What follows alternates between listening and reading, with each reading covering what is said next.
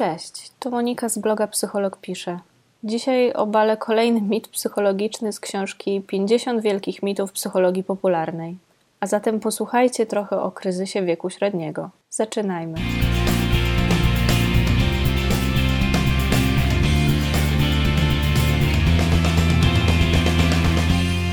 Historia stara jak świat. Czterdziestokilkuletni mężczyzna kupuje wymarzone czerwone Porsche, robi przeszczep włosów, porzuca żonę dla 25-letniej kobiety, a wszystkie oszczędności, które miał odłożone na emeryturę, przeznacza na podróż śladami aborygenów po Australii.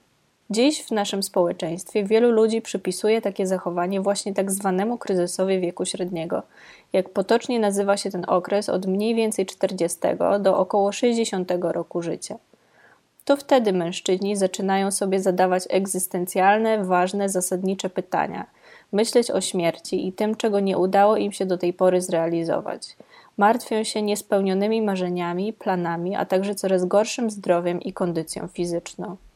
Sam termin kryzysu wieku średniego ukuty został dopiero w 1965 roku przez Eliota Jacques'a, który przy jego pomocy chciał opisać różne próby zachowania młodości i przeciwstawianie się śmierci zaobserwowane u artystów w średnim wieku.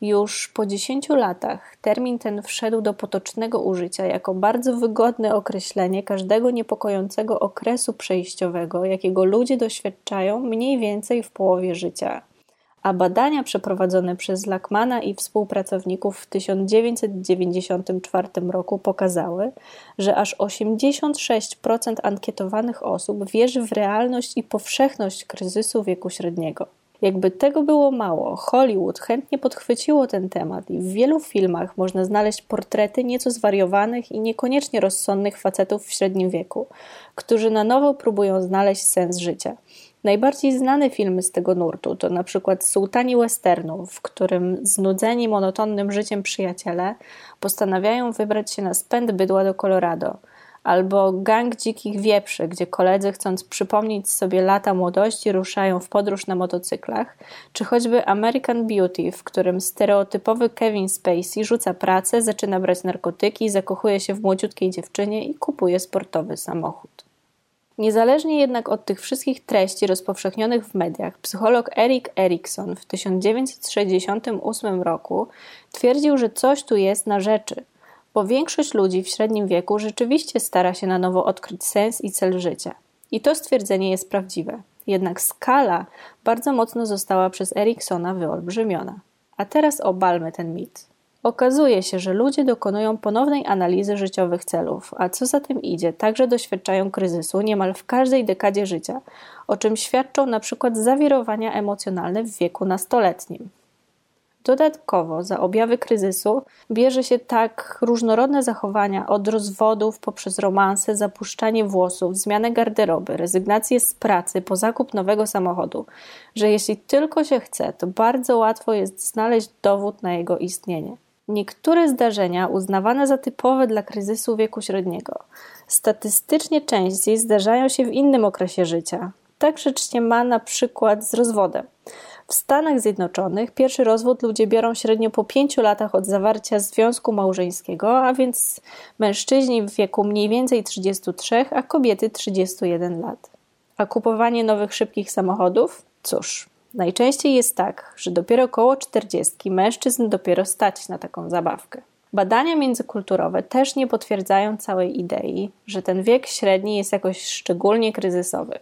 Badania Daniela Szeka z 1996 roku, przeprowadzone na Chińczykach, pokazały, że w grupie badanej w wieku od 30 do 60 lat nie stwierdzono oznak występowania kryzysu wieku średniego. Ciekawe wyniki przyniósł też inny projekt badawczy z 2004 roku.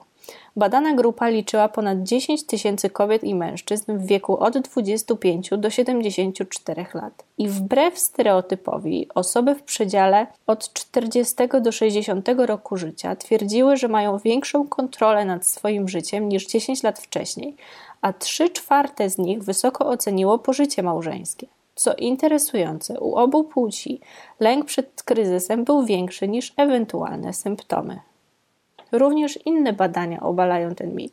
W 2000 roku pokazano, że w zależności od tego, jak stan kryzysu został zdefiniowany, tylko od 10 do 26% ludzi utrzymuje, że przeżyło takie doświadczenie, a dla wielu ten okres to najlepsze lata życia. Najwidoczniej kryzys wieku średniego nie jest nieuchronny, a w zasadzie powiedziałabym, że jest niemal nieprawdopodobny. Dlatego jeśli chcecie kupić czerwone Porsche albo Harley'a, zmienić pracę albo zapuścić włosy, to nigdy nie jest na to zbyt wcześnie i nigdy nie jest za późno. Dziękuję za wysłuchanie dzisiejszego podcastu. Komentarze i przemyślenia są zawsze mile widziane pod adresem psychologmyślnikpisze.pl łamane na podcast 5. Do usłyszenia niedługo.